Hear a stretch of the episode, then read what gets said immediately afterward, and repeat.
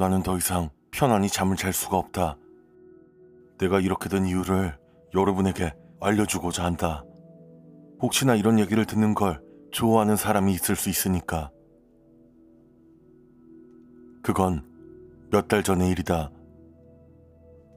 내 가장 친한 친구 에반이 교회에 큰 단독주택을 한 채 마련했다. 수백만 달러의 돈이 드는 1980년대에 지어진 제대로 된 저택이다. 어릴 때 할로윈데이가 되면 에반과 함께 이 동네에 함께 와서 사탕을 받으려고 돌아다녔던 기억이 난다. 부자들만 사는 동네였기 때문에 인심이 아주 후했기 때문이다. 에바는 어느새 부자가 됐고 우리가 어린 시절 동경했었던 이 동네에서 터전을 잡고 살 수 있게 되었다. 심지어 지금 살던 집은 그대로 두고 이 저택을 추가로 매입한 것이다. 난 인테리어나 집수리를 하는 목수일을 하고 있었는데 에바는 당연히 새 저택의 리모델링을 나에게 해달라고 맡겼다. 그래서 난 일단 둘러보고 견적을 내기 위해서 그 집에 방문했다. 그 집은 오래됐지만 매우 관리가 잘 되어 있는 깨끗한 집이었다. 건축자재도 좋은 것들만 써서 거의 새 집이라고 해도 믿을 정도였다. 곰팡이 같은 건 흔적도 보이지 않았고 나무 기둥도 기름칠이 잘 되어 있는 상태였다. 여기 살았던 그리고 이 집에서 생을 마감했다고 하는 원래 주인이 누군지는 몰라도 정말 집에 신경을 많이 쓴 것이 느껴졌다. 아까 그 방은 어떻게 하지? 나랑 같이 집 안을 둘러보던 에반이 물었다. 어떤 방을 말하는지 바로 알 수 있었다. 이 집에는 네 개의 침실이 있고 침실마다 화장실이 하나씩 달려 있었다. 그리고 부엌과 거실, 서재, 세탁실이 있었고 여러 개의 창고와 지하실도 별도로 있었다. 역시 대저택에 걸맞게 살기 매우 편하게 지어진 집이었다. 그리고 그 외에도 이상한 방 하나가 있었다. 그 방은 2층 복도로 쭉 들어가면 끝에 자리 잡고 있었다. 침실이 하나 더 있을 만한 공간인데 유독 그 방은 안쪽 벽과 천장, 바닥이 모두 새하얀색으로 칠해져 있었다. 그래서 마치 병실을 연상시켰다. 처음에는 무슨 스튜디오 같은 걸로 쓰는 방이 아닐까 생각했었지만 그 방엔 전기 콘센트를 꼽는 곳이 없었다. 도면을 확인해 보니 그 방까지 전기가 통하는 걸로 되어 있었지만 콘센트는 연결되어 있지 않았고 한쪽 벽에 작은 구멍만이 뚫려 있을 뿐이었다. 여태까지 집수리 여러 번 해봤는데 이런 방은 나도 처음 봤어. 난 에반에게 말했다. 에반은 이 집에 살던 사망한 주인의 딸이 집을 팔면서 했던 얘기를 내게 들려주었다. 뭔가 알 수 없는 의료기기 비슷한 기계가 이 방에 하나 놓여 있었고 아무리 알아봐도 용도를 파악할 수가 없어서 그냥 기계를 떼어다 버리고 집을 내놓았다고 한다. 난 어깨를 으쓱하며 말했다. 그건 뭐 요즘 돈 많은 사람들 보면 말이야. 별의별 특이한 기계들은 다 놓고 살더라. TV를 볼 수 있는 냉장고가 있질 않나. 야, 나중에는 변기에 엉덩이를 닦아주는 기계까지 붙어 있을지도 모르지. 뭐 이 집 주인도 돈 많고 혼자 사는 부자 노인이었을 테니까 그 사람들 사는 세상은 나는 잘 모르는 세상이지. 자연의 공기를 만들어주는 기계를 틀어놓고 명상을 했는지 아니면 기계로 마사지를 받던 공간인지 뭐 그렇지 않을까? 어쨌든 여기 봤을 때 이 방을 바꾸는 것도 그렇게는 어렵진 않겠어. 이 벽이랑 천장만 새로운 색깔로 칠하고 바닥재만 바꾸면 평범한 방이니까. 아무튼 전체적으로 봤을 땐 야, 진짜 이 집 제대로 잘 샀다 야. 축한다. 에바는 내가 추켜 세워주는 말에 조금 안심한 듯 보였다. 아, 다행이네. 저 방 분위기가 좀 이상해서 진짜 걱정했거든. 아무튼 본격적으로 수리에 들어가도 되겠어. 슬슬 어떤 식으로 집을 고쳐야 할지 생각해 볼게. 나와 에바는 집 도면을 보고 돌아다니면서 리모델링 계획을 짜기 시작했다. 우리가 내린 결론은 그 새하얀 방과 붙어 있는 작은 침실 사이의 벽을 허물어서 커다란 침실 하나로 합치는 것이었다. 방이 남향이었기 때문에 창문을 넓게 새로 낸다면 채광도 매우 좋을 것 같았다. 난 특별한 경우가 아니라면 혼자 일했기 때문에 아마 두 달 정도 작업을 해야 할 것이라고 말했다. 이렇게 커다란 저택에서 작업해 볼 수 있는 기회는 많지 않았기 때문에 괜시리 설레는 기분까지 들었다. 특히 정말로 친한 친구 에반이 성공해서 이런 집을 사게 됐다는 것도 정말 기뻤다. 하지만 작업을 시작한 뒤 첫날부터 왠지 의욕이 꺾이는 기분이 들었다. 커다란 저택에 혼자만 있다는 것도 좀 으스스했고 왠지 그 새하얀 방이 자꾸 생각났기 때문이다. 그렇게 틈 하나 남기지 않고 온통 새하얀색으로 칠한 방은 정신병원 병실 이외에는 생각나지 않았다. 이렇게 잘 관리된 집에 그렇게 이상하게 생긴 방이라니 이해할 수 없었다. 난 애써 불길한 기분을 잊어버리고 작업에 작수했다. 첫 번째 작업은 오래된 타일을 드러내고 밖으로 옮기는 작업이었다. 오랜 시간 동안 붙어 있었을 타일을 힘겹게 제거하고 나니 저택의 모습은 공사장과 비슷한 모습이 되었다. 그래서 오히려 난 작업에 더 집중할 수 있었다. 침실 벽을 허무는 작업은 먼지가 엄청나게 쌓이는 작업이기 때문에 가장 마지막에 이루어져야 하는 작업이었다. 나는 일단 허물어내야 하는 벽의 벽지와 나무 장식 같은 것들을 다 뜯어내는 작업을 시작했고 그 다음 창문을 내기로 했던 위치의 벽에 구멍을 뚫는 작업을 진행할 예정이었다.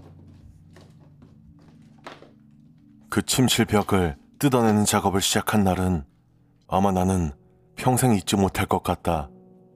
아무리 술을 마셔도 그 기억은 머릿속에서 평생 떠나지 않는다. 사실 다른 작업보다 벽을 뜯는 작업은 쉽고 즐거운 작업에 속한다. 꼼꼼하게 작업할 필요 없이 그냥 여러 도구를 사용해서 벽에 구멍을 내고 잡아 뜯어내는 게 다이기 때문이다. 그래서 난 신나게 노래를 들으면서 벽을 마구 뜯어내 방 한가운데에 던지는 작업을 반복하고 있었다. 작은 침실 쪽의 벽을 다 뜯어내고 마침내 그 하얀 방에 벽을 뜯어내는 작업이 시작됐다. 하얀 벽 한쪽을 깨뜨리고 벗겨내기 시작하니 안쪽에 회색 콘크리트와 나무 소재 같은 것들이 드러나기 시작했다. 그렇게 벽을 뜯다가 중앙 한 가운데 정도를 작업할 때 난 뭔가 이상한 것을 발견했다. 아까 말한 대로 그 벽엔 작은 구멍 같은 게 뚫려 있었는데 그 구멍이 뚫려 있던 이유를 짐작할 수 있었다. 벽에 난 구멍엔 작은 튜브 같은 플라스틱 관이 연결되어 있었다. 투명한 관처럼 보였지만 안쪽은 까맣게 착색이 되어 있었다. 벽 안에서 이런 관이 튀어나와 있는 건 처음 보는 일이었다. 뭔가 기계에다가 연료를 공급하는 관처럼 생기기도 했다. 원래 이 방에 있었던 이상한 의료기기에 쓰이던 관인가? 왜 굳이 이 관을 벽 속에다 매립했지? 난 이런 생각을 하면서 벽을 계속 뜯어내다가 하나의 플라스틱 관을 더 발견했다. 이건 확실히 투명한 색이었고 안쪽에 수증기 같은 게 맺혀 있는 모습이 보였다. 두 관은 모두 천장 쪽으로 연결되어 있었다. 벽을 허물기 위해서 이 관의 정체를 반드시 알아내야 했다. 솔직히 반쯤은 내 호기심 때문이기도 했다. 나는 서둘러서 벽면을 더 공격적으로 뜯어내기 시작했다. 그리고 난 상상할 수 없던 걸 발견했다. 내 얼굴과 30cm도 떨어지지 않은 곳에 보인 건 발톱이었다. 사람의 발톱. 더구나 모두 사람의 발가락에 붙어 있는 발톱. 그 직후에 내가 뭘 어떻게 했는지 잘 기억도 나지 않는다. 아마 비명을 지르면서 주저앉았던 것 같고 욕설도 내뱉고 살려달라는 말도 했었던 것 같다. 경찰, 경찰을 불러야 한다. 그러다가 내 마음속에 갑자기 다른 생각이 들었다. 강한 호기심과 비슷한 것이었던 것 같다. 지금 경찰을 부르면 대체 이 발톱에 아니 이 사람의 정체가 뭔지 영영 알지 못하게 될 수도 있겠다는 생각. 난 그제서야 그 발가락이 죽은 사람의 것이 아니라는 생각을 하게 됐기 때문이다. 벽 속에 시체가 있었다면 시커멓게 썩어 있어야 하고 엄청 고약한 냄새도 났어야 하니까. 근데 그런 냄새가 없었다. 대체 누가 벽 속에 어떻게 살아있는 걸까? 난 한참을 망설였다. 그러다가 큰맘 먹고 벽에 구멍을 다시 내기 시작했다. 내가 처음 발견한 발은 눈높이 정도에 있었기 때문에 더 위쪽을 확인하려면 사다리가 필요했다. 난 사다리에 올라선 채 벽에 조금씩 구멍을 내기 시작했다. 점점 사람의 다리가 보였고 몸통이 보였다. 한참을 작업에 집중하고 있었기 때문에 몸통까지 작업을 마치고 나서야 조금 물러나서 그 모습을 확인했다. 벽 속에 있던 건 나체의 여자였다. 그제서야 속이 뒤집혀지는 기분이 들었다. 난 방진 마스크를 벗고 바닥에 구토를 할 수밖에 없었다. 플라스틱 관이 보였다. 하나는 여자의 배에, 하나는 하체에 연결되어 있었다. 이런 미친, 대체 왜? 그런 생각들 외에는 떠오르지 않았다. 그제서야 다시 핸드폰을 집어들었는데 떨리는 손 때문에 핸드폰을 바닥에 떨어뜨리고 말았다. 그래 맞아. 플라스틱 관 하나는 아마 영양을 공급하는 통로고 나머지 하나는 우물 같은 걸 배출하는 용도로 쓰는 거겠지. 그제서야 그 의료기기에 관한 이야기가 생각났다. 신장을 투석하는 것처럼 기계를 통해서 영양분을 공급하고 배설을 시켰던 게 아닐까. 잠깐. 집주인 딸이 그 기계를 없애버렸다고 했으니까. 그럼 지금은 난 다시 사다리 위로 올라가서 미친 듯이 벽을 부수기 시작했다. 이 사람이 살았는지 죽었는지 확인해야 했다. 마구잡이로 벽을 뜯어내다 보니 얼굴이 보였다. 입엔 마찬가지로 플라스틱 관이 물려 있었고 천장 쪽으로 이어져 있었다.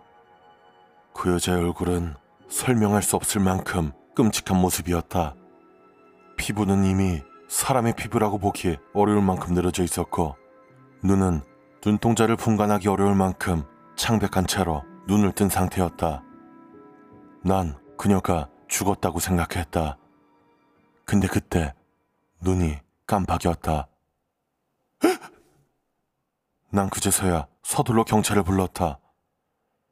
그리고 그 현장에서 빠져나왔다. 도대체 그 여자가 왜 벽 속에 갇혀 있었는진 나도 알지 못한다. 그 비밀을 알고 있는 사람은 아마 세상을 떠난 전 집주인 뿐일 거다. 그 이후에는 사건에 대해서 더 확인해 보려는 생각은 하지 않았다. 그 여자가 결국 살아났는지 죽었는지도 생각하고 싶지 않았다. 아마 벽에 연결되어 있던 두 개의 관은 기계에 연결되어 있던 것 같다. 하나는 어딘가의 연료통에서 연료를 공급하던 관일 거고, 하나는 그 여자에게 물이나 영양분을 공급하는 관이었을 거다. 입에 연결되어 있던 관은 아마 외부와 연결되어 있어서 호흡에 쓰였을 거고, 하체에 연결된 관은 아마 하수도와 연결되어 있지 않았을까. 나중에 어쩔 수 없이 듣게 된 얘기로는 그 딸도 그 기계의 용도에 대해선 상상도 하지 못했던 것 같다. 벽 안에 갇혀 있었던 그 여자의 정체도 몰랐고 이야기를 듣고 그녀 또한 큰 충격을 받았다고 한다. 그 전에 살던 집주인은 몇 개의 사업장을 운영하고 있다는 것. 그 외에는 크게 알려지지 않은 사람이었던 것 같다. 세금도 성실하게 냈고 사업도 크게 어려움 없이 잘 이어갔고 가끔은 마을 행사에도 와서 어울렸다고 한다. 그리고 집에 돌아가선 벽 속에 갇힌 여자에게 기계를 돌려서 음식을 주고 생명을 연장시키며 끝없는 고통을 주었겠지. 내가 아는 건 여기까지다. 그리고 나는 그날 이후로 단 하루도 술을 마시지 않고는 잠에 든 적이 없다. 처음에 말한 것처럼 계속 그 여자의 모습이 떠올라서 편안히 잠들 수가 없기 때문이다. 만약 내가 벽을 뜯어내는 작업을 몇 주 아니면 며칠 더 늦게 시작했다면 그 여잔 죽었을지도 모른다. 에바는 그 집을 더 이상 수리할 생각도 팔 생각도 하지 않고 있다. 어차피 그 소식이 지역신문에 다 도배가 됐으니까. 그래서 집이 팔리기도 어렵겠지만 사람이 어쩌면 수십 년 동안 벽에 갇혀서 살고 있었던 집이라는 걸 알면서도 들어가 살고 싶은 사람이 과연 있을까? 그 이후로 이상하게 난 에반과의 연락을 피하게 됐다. 그 집이 어떻게 될진 나도 잘 모르겠다.